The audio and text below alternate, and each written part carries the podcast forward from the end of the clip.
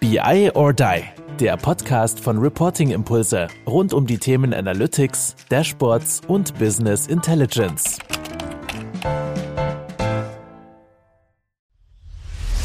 Ich kriege so viel positives Feedback von Leuten, die unseren Content hören. Wollt ihr uns für den Podcast mal was Gutes tun? Dann schreibt doch einfach mal eine Bewertung, gibt uns fünf Sterne, zum Beispiel bei Apple Podcast. Die fünf Sterne könnt ihr uns auch bei Spotify geben. Das wäre mega cool, würden wir uns riesig freuen. Dankeschön, jetzt schon. Hallo zusammen zu einer weiteren Folge von unserem Podcast Be I or Die. Heute wieder mit mir und ich habe einen tollen Gast und das ist sogar ein bisschen out of the box, würde ich sagen. meine, in der letzten Zeit hatten wir das eine oder andere Thema, was jetzt nicht so in Anführungsstrichen klassisches BI ist, aber ich lerne ja auch sehr, sehr gerne dazu. Ich hoffe, äh, ihr genauso. Und es ist ja auch ein Stück weit die Weiterentwicklung von dem BI or Die, dass wir auch in ganz viele andere Themen eben reingehen. Und heute wollen wir mal einen Teilbereich des SAP Lifecycle Managements Prozess beleuchten und da genauer gesagt ins Change Control Management reingehen. Ich habe das jetzt nicht alles auswendig gelernt oder ich habe da jetzt nicht ChatGPT befragt oder ähnliches, sondern ich habe mir, wie ihr das kennt, auch hier wieder einen Experten mit dazu geholt, der das schon, glaube ich, über 20 Jahre macht. Und äh, er kommt aus Wien und mich hatte allein schon der Dialekt überzeugt. Ich meine, jeder kennt ja so unsere Sabine, auch die Voice of äh, BI or Die Women in Data. Und deswegen ist Fritz Mussoni von RaveTech heute da. Ja, schön, dass du da bist. Grüße nach Wien. Wie geht's dir? Hallo Kai, danke für die Einladung. Gut geht's mir, ja? Noch? Ich weiß nicht, was jetzt kommt. ja, aber ich, ich meine, du bist ja bühnenerprobt äh, in dem Sinne, von ja. dem her äh, ist es ja jetzt äh, easy für dich hier. Ich weiß jetzt nicht, ob du schon vor, in Anführungsstrichen, potenziellen 50.000 plus Abonnenten, die wir haben, äh, gespielt hast, aber trotzdem ähnliche Kulissen bist du ja gewohnt. In Summe vielleicht, ja. Ja, immerhin. Also von, von dem her qualifizierter wie der, wie der eine oder andere vielleicht, äh, den wir sonst haben oder der vielleicht nervöser sein muss. Nein, wir haben ja, ja. nur wirklich großartige Gäste. Wir haben ja jetzt schon einmal zumindest, habe ich das Thema SAP erwähnt. Und bei uns SAP wird häufig ja auch irgendwie verknüpft mit der DSAG, wo wir auch ab und zu mal hier so mit dem, dem Mikro rumlaufen und äh, den einen oder anderen interviewen. Und da ist ja sozusagen auch die Geschichte für diesen Podcast hier entstanden. Magst du da nochmal erzählen, wie es tatsächlich dazu gekommen ist, dass wir beide jetzt, gut, es gab da zwischendurch noch so die ein oder anderen technischen Probleme und Urlaube und ähnliches, aber jetzt, jetzt sind wir ja tatsächlich hier, aber so die, die Grundstory, äh, wie ist es denn zu dem Podcast gekommen? Du hast mich an unserem Stand bei den Technologietagen, wo war das? Ich hab's Mannheim. vergessen, Mannheim. Mannheim besucht und ja, es war ganz lustig mit dir und, und hast einen Podcast erwähnt, den ich, muss ich zugeben, vorher nicht kannte. Bin weniger im BI-Umfeld unterwegs, also sei mir verziehen an der Stelle, aber jetzt kenne ich ihn. Und ja, und, und äh, so kam das zustande. Ne? Wir haben dort, ja, wie fast äh, eigentlich jedes Jahr einen Stand an den Technologietagen wie auch beim Kongress der DSAG und äh, stellen da ja unser Produkt aus und versuchen das natürlich zu vertreiben. RevTrack, unsere Change Control-Management-Lösung. Ich denke, wir reden gleich noch mehr darüber.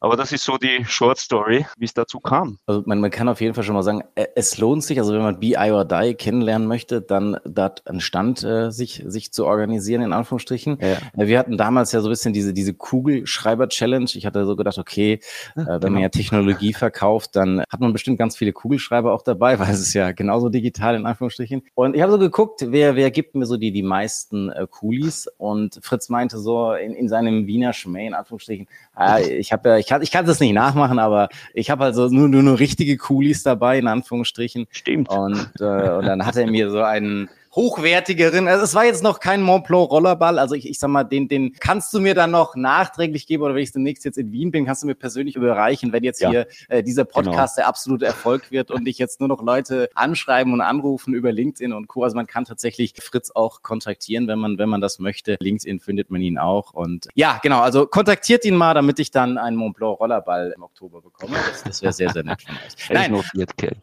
Äh, sehr gut, sehr gut. Aber jetzt nochmal ein paar, paar Sachen. Also klar, ihr stellt, aber warum ist es für euch, sag ich mal, als ja, spezialisierte Change Control Management Software Anbieter im SAP-Umfeld so wichtig, immer auf diesen DSAG-Fachtagungen beziehungsweise dann auch Technologietagen äh, zu sein? Warum seid ihr da einfach? Was äh, zeichnet das aus für euch? Ja, aus unserer Sicht sind das die Veranstaltungen im deutschsprachigen Raum, äh, wo man ähm, eigentlich am besten die SAP-Community erreicht. Dort treffen sich zweimal im Jahr die relevanten Personen, würde ich, würde ich meinen. Und es gibt geballte Informationen. Es macht, es, es kommen die Entscheidungsträger hin. Bei den Technologietagen sind es mehr die Techniker. Beim Kongress sind es mehr die Manager, wenn man das so sagen kann. Und ja, es ist, es ist das Auditorium für uns, für den deutschsprachigen Raum. Und ähm, das macht einfach aus dem, aus dem heraus absolut Sinn, dort zu sein für uns. Ja. Von der Zielgruppe, die, die ihr adressiert, sind da jetzt, sag ich mal, die Technologieleader, die jetzt eher da äh, zu den Tech-Tagen kommen oder das Management in Anführungsstrichen oder Business oder wie auch immer man sagen kann, was dann eher bei dem Kongress was ist für euch so das äh, klassischere Publikum? Vielleicht auch so ein bisschen für die Zuhörerinnen und Zuhörer. Also müssen sie jetzt direkt abschalten oder was sind so die Menschen, mit denen du normalerweise über dieses SAP Lifecycle Management sprichst? Also ich spreche grundsätzlich nur mit denen, die Geld haben und sich das dann nachher kaufen. Sehr gut, sehr gut. Ja, logisch. Ja. Na, ganz offen, es ist nicht so eindeutig festlegbar. Die, die, der Bedarf für unser Tool und wir sind Softwarehersteller, kommt aus unterschiedlichsten Richtungen. Also vielleicht mal kurz ein Abriss, was tun wir? Was heißt das Change Control Management? Also es, wer SAP kennt, weiß, es gibt sowas wie Transporte dort, um, um Änderungen von einem Entwicklungssystem in ein Produktionssystem zu bringen. Und das muss heutzutage sehr geregelten Bahnen ablaufen, aus verschiedensten Gründen. Das, äh, der Hauptgrund ist einfach, dass das Produktionssystem stabil bleibt, dass die Qualität dort stimmt. Und aus dem heraus interessieren sich dann natürlich auch Wirtschaftsprüfer dafür. Das heißt, Auditierbarkeit ist ein großes Thema. Technische Prüfungen, die da automatisch am Weg von der Entwicklung in die Produktion passieren, sind ein Thema. Und somit habe ich schon beide Bereiche irgendwo drinnen. Ja. An, an der Auditierbarkeit, an der guten Qualität ist natürlich, natürlich sollten alle daran interessiert sein, aber die es trifft, sind, sind natürlich normalerweise eher höher angesiedelt in der Unternehmenshierarchie, während ähm, die, die ein Interesse daran haben, dass der ganze Prozess möglichst einfach abläuft, möglichst smooth, möglichst automatisiert vor allem, das sind dann eher die, die Techniker, die EntwicklerInnen, die, die äh, Basismenschen, die hier das System betreuen müssen, etc. Also es ist so, dass das, wir haben versucht, das irgendwie festzumachen über die Jahre, ob, der, ob jetzt die Technologietage oder der Kongress das bessere Publikum für uns bietet. Es ist ein Jahr so, ein Jahr so. Es ist total unterschiedlich. Ja. Was momentan ein bisschen ein Hype ist, ist DevOps. Klar, das hört man überall. Wir haben eine sehr gute Plattform diesbezüglich und da ist es halt auch so, da geht es um Automatisation, Automatisierung ganz, ganz stark. Mittlerweile um Integration verschiedenster Lifecycle Management Tools oder IT Management Werkzeuge wie ServiceNow, Jira etc., die alle eng zusammenarbeiten müssen und automatisiert zusammenarbeiten müssen, sonst kann ich sowas wie DevOps, ist ein bisschen ein Widerspruch in, im SAP-Umfeld auch gar nicht mal äh, erreichen. Das ist eine Grundvoraussetzung sozusagen. Und, und das Thema zieht sich aber quer durch alle Bereiche. Ja, ist DevOps an sich schon allein der Name heißt, ich führe die Entwicklung und das Operating zusammen. Also auch da ist, ist so ein Merge irgendwie enthalten, aber der ist, äh, ich sage mal, horizontal, während vertikal jetzt von, äh, es ist halt ein neues Projektmanagement, Projektvorgehen.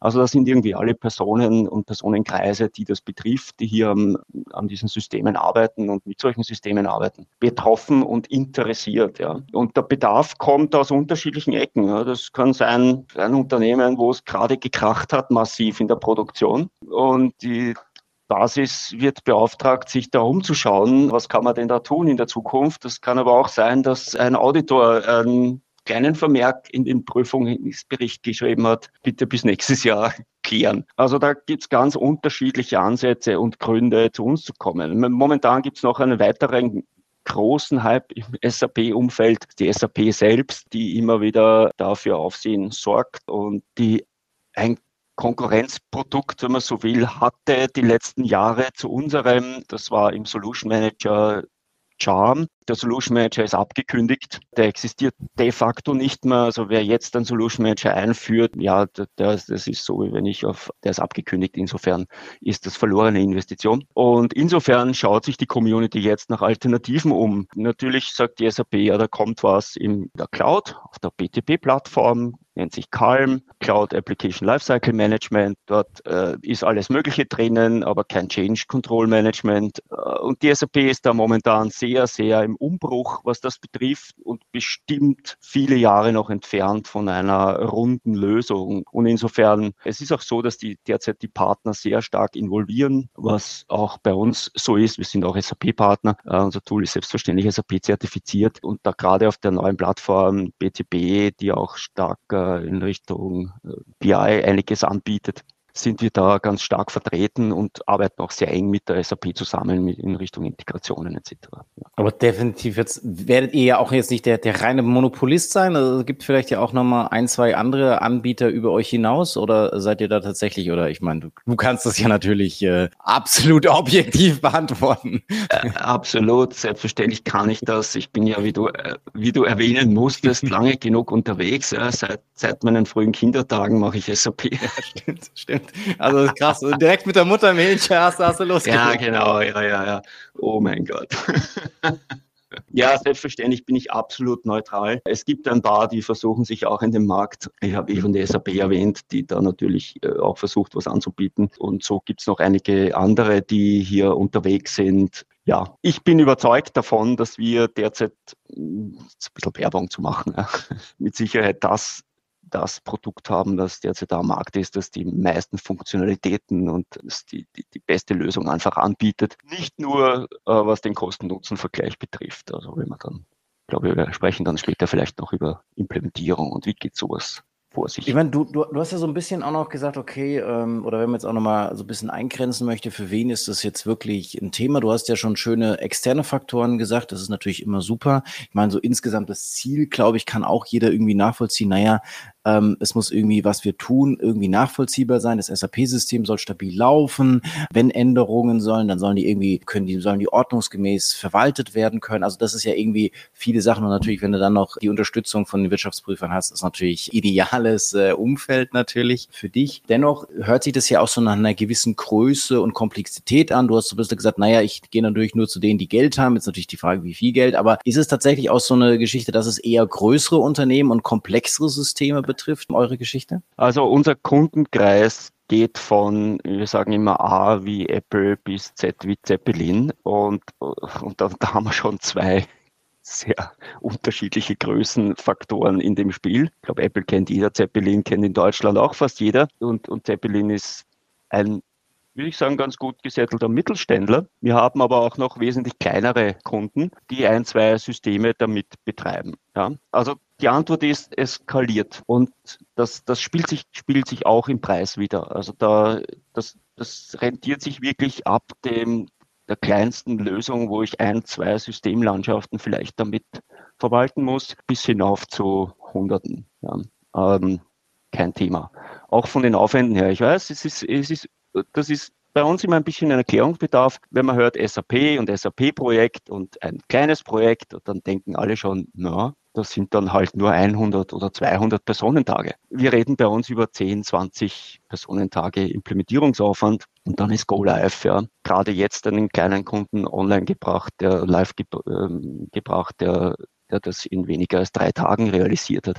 Und das inkludiert die Admin-Schulung. Das heißt, ich bin, muss ich dazu sagen, der einzige Solution Consultant für, zuständig für den gesamten EMEA-Bereich also nicht nur deutschsprachigen Raum. Das spiegelt ein bisschen wider, wir sind 50 Personen weltweit. Die Entwicklungszentrale ist in Melbourne, Australien.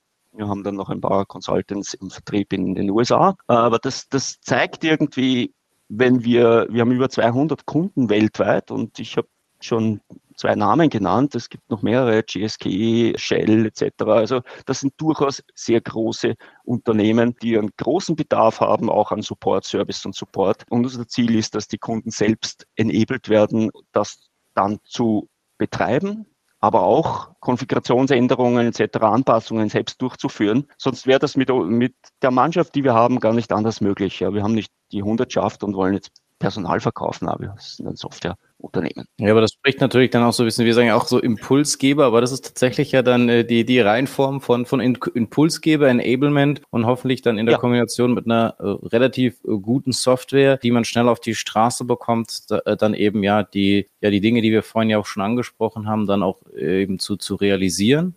Und ähm, das ist ja auf jeden Fall ja auch ein Statement, dass ihr so wenige Leute in Anführungsstrichen nur habt, jetzt, Absolut. die da vertrieblich oder eben im Consulting unterwegs sind. Absolut. Und das ist auch die Idee und das spielt sich, spielt sich auch in der Implementierung wieder, weil ich bin ein großer Freund davon, kleinen Schritten. Also nicht zu versuchen, ja, wir haben geplant DevOps, wir wollen in einem halben Jahr DevOps machen. Und dann stellt man fest, das Unternehmen, mit dem man da spricht, die haben derzeit überhaupt keine Regularien. Die machen so ein bisschen Wasserfall, was sie halt die letzten zig Jahre äh, getan haben. Es ist aber sonst totales Chaos, was, was jetzt die äh, Reglementierung der, der, der Transporte bis in die Produktion zum Beispiel betrifft oder Änderungen. Jeder, der Entwickler macht, was er will, mehr oder weniger. Da wird es echt schwierig, DevOps einzuführen, weil was wie viele nicht wissen, ja, agiles Management. Super, ja, klar ist toll, tolle Idee, aber es ist ein kompletter Wechsel im Kopf. Und, und viele glauben, agil heißt, jeder darf machen, was er will. Ja, wir sind agil, wir Chaos, ja, setzen das gleich mit Chaos, äh, sage ich dann immer. Das ist aber natürlich nicht der Fall. Das Gegenteil ist der Fall. Wenn man sich damit ein bisschen auseinandersetzt, dann ist es viel strikter in seinen Vorgaben, in seinen Regularien, weil wenn ich DevOps erreichen will und sowas wie eine CI-CD-Plattform Pipeline erzeugen will, sprich, ich möchte schnell neue Funktionalitäten in die Produktion bringen, dann muss ich sehr hohe Qualitätsstandards bringen können und erfüllen. Und das bedeutet, ich muss sehr früh mit der Qualitätssicherung beginnen. Und da ist das agile Vorgehen ja halt auch sehr stark. Ich muss, ich sage immer, vorher denken und dann tun. Sehr gut möglichst kleine Einheiten planen, die sofort testen. Das heißt, im Idealfall sind Tests schon vorhanden, bevor ich überhaupt mit der Implementierung beginne und dann und die auch noch automatisiert. Und dann beginnt das mit Unit-Tests, die automatisiert ablaufen bis hinauf, wo ich dann letztendlich bei einem Regressionstest äh, ähm, am Ende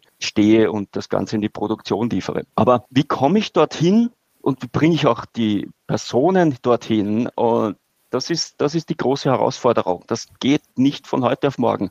Und wenn ich ein DevOps-Projekt schon mal damit, äh, DevOps-Einführung und agiles Vorgehen damit beginne, dass ich Wasserfall plane, sozusagen, das Enddatum steht mal fest und jetzt schreiben wir mal auf, was wir alles haben wollen. Ne? Den großen Anforderungskatalog und den Planungskatalog, also sprich Wasserfall. Ja, das kann nur schief gehen. Deswegen bin ich ein großer Freund davon, möglichst den derzeitigen Prozess, ich habe es vorhin ein bisschen überspitzt formuliert, aber selbstverständlich gibt es auch in diesem chaotischen Umfeld immer irgendwelche Definitionen, wie man vorzugehen hat oder vorgehen sollte. Und 80 Prozent der Leute tun es ja auch und oder das ist vielleicht nicht an den Leuten festzuhalten, sondern eher an den Fällen. Die halten sich ja auch dran. Also das sind dann so Prozesse wie, ja, du musst eine Änderung an, per E-Mail an Person XY schicken, der sollte dann die Antwort schicken, dass du loslegen darfst, also alles manuell natürlich. Dann kommt das Mail zurück und dann sollte er, wenn er dann losgelegt hat, den, die Transportnummer, wo er das, die Änderung gespeichert hat, in ein Excel-Sheet eintragen und wenn er damit fertig ist, schickt er die Nachricht, eine E-Mail wieder an die Basis zum Beispiel und die macht dann den Import. Super Prozess,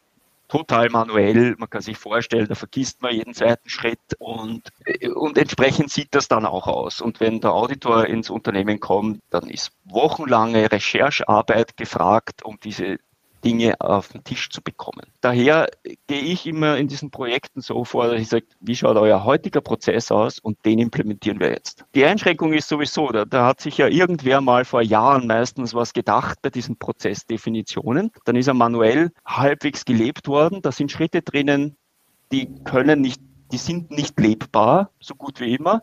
Das heißt, die werden dann einfach rausgelassen, stört niemand, weil es eh nur manuell. Das kann man natürlich mit einem Tool, das drauf aufpasst und, und einen nicht mehr weitermachen lässt, wenn man diesen Schritt nicht erfüllt hat. Das geht so nicht. Das heißt, leichte Anpassungen muss man machen, aber im Endeffekt kommt dann immer ein Ergebnis raus, wo ein einfacher Prozess ist, der, wo sich die Personen wiederfinden, die damit arbeiten müssen, weil sie die Begrifflichkeiten kennen, weil sie wissen, okay, das sind die Schritte. Es gibt sofort einen, einen Return Return, auch wenn am Anfang alle ein bisschen skeptisch sind, na, jetzt muss ich das nehmen, na, ist wieder Zusatzaufwand. Aber in sehr kurzer Zeit stellen alle fest, ah, sehr viel einfacher. Ich muss mich nicht mehr um bestimmte Dinge kümmern, weil das passiert einfach automatisiert. Und, und dann kann man hergehen und den Prozess nach und nach verschärfen, automatisieren, externe Tools mit anbinden, ein Jira, ein ServiceNow, ein Testwerkzeug in der einen oder anderen. Also langsam beginnen, das Ding auszubauen. Ist auch so, dass ich das landschaftsweise machen kann. Es gibt ja nicht nur BI-System SAP-seitig, sondern meistens ein ERP daneben, dann gibt es noch ein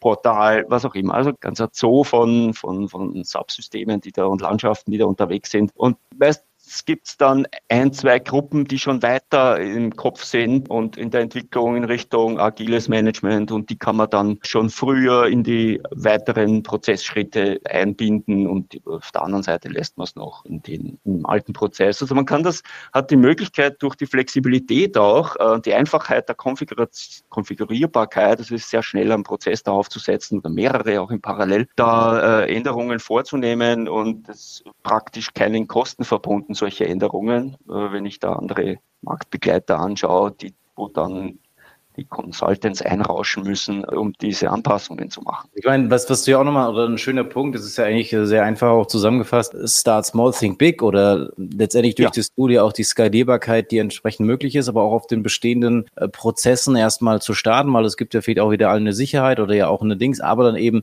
mit der Automatisierung oder dem Workflow-Management, was ja dann auch äh, euer Tool letztendlich auch ermöglicht. Genau. Mit der Versionierung hast du angesprochen, also dass es ja auch weiterentwickelt werden kann und jederzeit angepasst Richtig. wird, aber das ist halt eben alles in irgendeiner Art und Weise da dokumentiert und festgehalten wird. Eine andere Sache, und da kommen wir natürlich jetzt ja auch so ein bisschen, sage ich jetzt mal wieder, in unser Thema. Ich würde mal vermuten, dass euer Tool das ja auch in irgendeiner Form, ich sag mal, berichtet, reportet, Dashboards, wenn jetzt mal irgendwas, irgendein Status, eine Veränderung oder irgendwas, das Ding muss ja auch überwacht werden. Wie sieht das aus? Wie visuell seid ihr, seid ihr auch, auch auf der Seite denn ausgestellt, um jetzt noch so ein bisschen den Bogen auch zu BI oder zu bekommen? Wir haben ein Dashboard, selbstverständlich.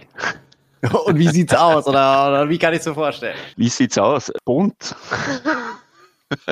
Okay, bunt. Äh, Marco, lass, lass uns mal so stehen. Also, Siehst, ich bin nicht sehr Dashboard-affin. Naja, unser, unser Dashboard ist ein sehr pragmatisches. Wir haben, ja, es gibt eine Übersicht, welche Änderungen sind gerade am Laufen, in welchem Status sind die. Es ist ja Workflow-Management im Wesentlichen. In welchem Status sind die? Das heißt, ich sehe auf einen Blick, was ist zu erwarten, was geht in Produktion in nächster Zeit. Wenn man Release-Management macht, wie, wie sieht das in Bezug auf ein Release aus, das jetzt, weiß ich nicht, in diese Woche oder ein Sprint diese Woche nächste Woche stattfindet, wie sind die, Einzel die Einzelrequests, die da dazugehören, in welchem Status sind die. Ich sehe das in grafischer Form, habe es aber auch in tabellarischer Form. Die Dashboards sind sehr einfach durch den End-User auch anpassbar. Das heißt, die Dashboards können einerseits dazu dienen, genau solche Überblicke, äh, so einen Überblick zu bekommen aus Sicht eines Projektleiters beispielsweise oder eines Release-Verantwortlichen, der hier oder Sprint-Verantwortlichen, der die Dinge in Produktion liefern muss. Aber andererseits auch für EntwicklerInnen, die wissen müssen, ja, was sind so meine Tasks, die ich habe als nächsten Schritt,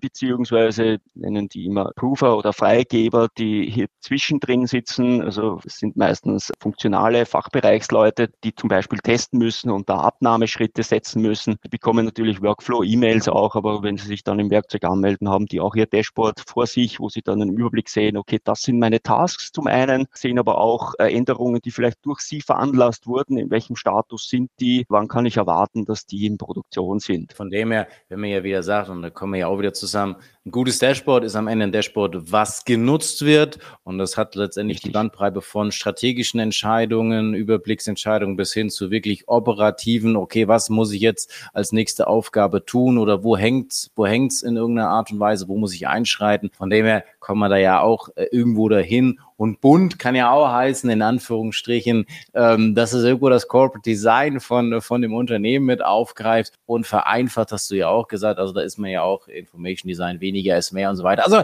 da, da wird man vielleicht auch jetzt, ohne dass wir da jetzt im Detail wahrscheinlich drauf schauen, gewisse, gewisse Parallelen finden. So ganz zum Schluss vielleicht nochmal, wir müssen ja da auch die, die Zeit noch ein bisschen im Auge behalten. Hast du irgend so einen Lieblingskunden, irgend so eine Story, die du eigentlich auch in jeden Vertriebstermin bringst oder wo du sagst, okay, da kann ich sozusagen die komplette Klaviatur von, von unserem Tool raus. Irgend sowas, irgend so eine, so eine, so eine nette Story, die du da am Ende noch, noch teilen möchtest? Ich wusste nicht, dass wir ein Vertriebsmeeting haben gerade. Ja, dass ich die alles ermögliche, ne? Also, also von ja, dem siehst du mal. Kannst, kannst du demnächst den Leuten direkt schicken, sagst, hier hörst du den Podcast an, braucht braucht ihr, braucht ihr meine, meine, das ist doch weniger Termine. Du hast doch gesagt, du hast ja so viele Termine. Also kannst du den Podcast direkt rausschicken, hör dir das mal an. Wenn du dann noch Fragen hast, hier, hier Absolut, kannst du direkt ja, das, das werde ich auf jeden Fall tun. Klar, klar, keine Frage. Es gibt natürlich äh, ein paar sehr, sehr tolle Stories. Bevor ich auf eine im Detail mehr eingehe, eine nette Story in Richtung Wirtschaftsprüfung, wie man nämlich ich glaube, bei den Technologietagen war das sogar so. Da kam ein Kunde, der jetzt, glaube ich, ist jetzt drei Jahre Kunde von der Daiichi Sankyo, Pharmaunternehmen in München, sitzen die, also der, der deutsche Ableger, kam vorbei am Stand. Herr Moschoni, gerade war der Wirtschaftsprüfer da, was soll ich Ihnen sagen? Nach zwei Tagen war er wieder weg. Ein Traum. Also er hat vorher wochenlang mit dem Typen zusammengesessen, ja, um die Sachen zu, machen. Ja, aber die andere Story. Wenn du natürlich in deinen Prüfer verliebt bist, dann äh, eher doof, aber natürlich so aus dem Allgemeinen wahrscheinlich ja, gut, gut ist. Dann kann man die Zeit ja anders verbringen. Also, Ach so, ja, stimmt. Die besser nutzen dann in Anführungsstrichen.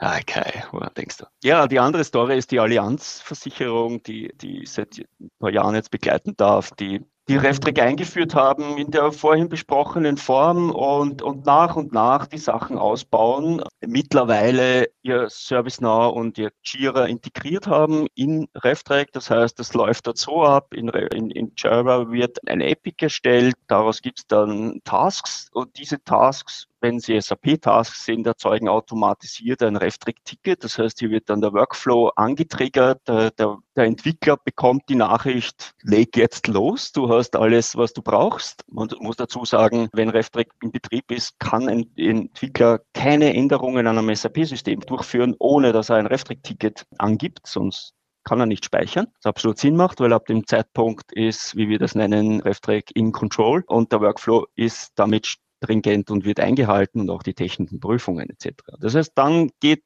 äh, findet sozusagen, wenn man will, so auf, auf, aus Flusssicht die Übergabe an Reftrick-Start und den Workflow da. Die weiteren Schritte werden selbstverständlich ständig zurückgemeldet an das korrespondierende Jira-Ticket. Ich habe da Links auf beiden Tools, selbstverständlich. Ich kann da jeweils immer in die Web-Oberflächen reinschauen, was ist denn gerade äh, im Detail der Fall. Ich sehe aber im Überblick in jedem der Tools, das hat den und den Status. Es werden auch Statusübergänge automatisiert gesetzt. Also wenn ich in Jira, denn äh, hier bei der Allianz zum Beispiel ist es, äh, gibt es auch in Jira einen definierten Schritt, der heißt in Development. Äh, und sobald das loslegt, der, der Entwickler wirklich loslegt, wenn ich sage Entwickler bei der WS, betrifft das auch Customizing, in SAP, dann wird das zurückgemeldet an das Jira-Ticket automatisiert und ich sehe das dort sofort. Es wird transparent, also wenn der Fachbereich da zugreift oder das Entwicklungsmanagement auf dem Kanban-Board das sehen will, dann sehen die das in Jira voll transparent. Und das geht dann weiter bis in die QA. Dort wird dann getestet, Fachbereichstests, die wieder über Jira getriggert werden und gesteuert werden.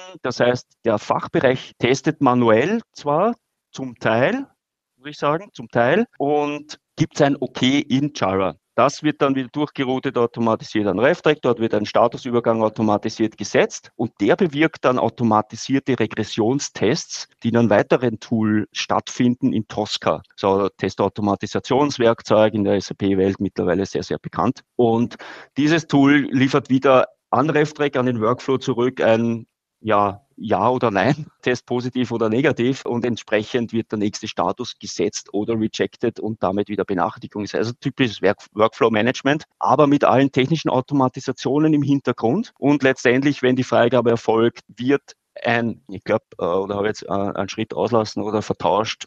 Jedenfalls wird dann automatisiert ein Change-Ticket angelegt in ServiceNow aus, RefTrack raus, über Schnittstelle wieder, weil dann letztendlich dort noch immer, das ist dann so eine Mischung aus Agil und, und Wasserfall, das dort stattfindet, jemand den Change freigeben muss äh, für die Produktion tatsächlich, so dass er dann importiert werden kann letztendlich. Also hier haben wir schon bereits eine vollständige Integration vom Requirements Management über das tatsächliche Doing im am SAP-System über RefTrack und das Testmanagement beziehungsweise automatisiertes Testen auch, das hier automatisiert angetriggert wird, bis hinauf zu, zum Change Management auf höherer Ebene im ServiceNow, das hier automatisiert mit einbezogen wird und ja letztendlich in die Produktion geht. Also von den komplexen Cases, wo du, sag ich mal, jetzt keinen Elevator Pitch unbedingt machen könntest, weil so, so, so lange fahren sie wahrscheinlich auch in den großen Unternehmen nicht. Aber zumindest hier diese, diese Geschichte, die habe ich mitgenommen, äh, wenn du keine Zeit mehr mit deinem Geliebten oder in Anführungsstrichen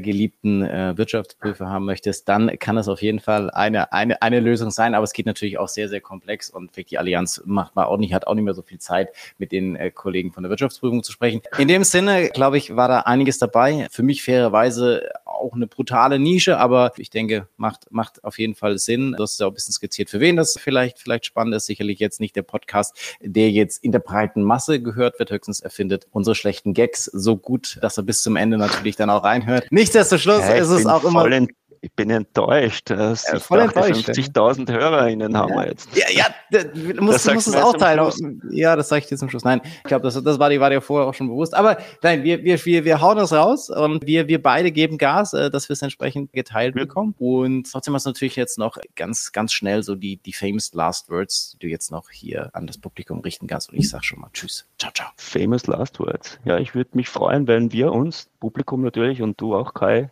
uns in, beim nächsten DSAG-Kongress sehen würden in Bremen. September. Klingt gut. Bis dahin. Ja. Ciao, ciao. Ciao. Kalender öffnen und die Blogger für die neuesten BI or Die Termine setzen. Frankfurt ruft zum Level Up Your Business with Data im Experience Center, 34. Stock des PwC Towers in Frankfurt, 29. November 2023, 9 bis 17 Uhr. Sei am Start. Das war BI or Die, der Podcast von Reporting Impulse. Danke, dass ihr auch diesmal wieder mit dabei wart. Wenn es euch gefallen hat, dann hinterlasst uns doch eine gute Bewertung. Und abonniert den Podcast, um keine weitere Folge zu verpassen. Bis zum nächsten Mal.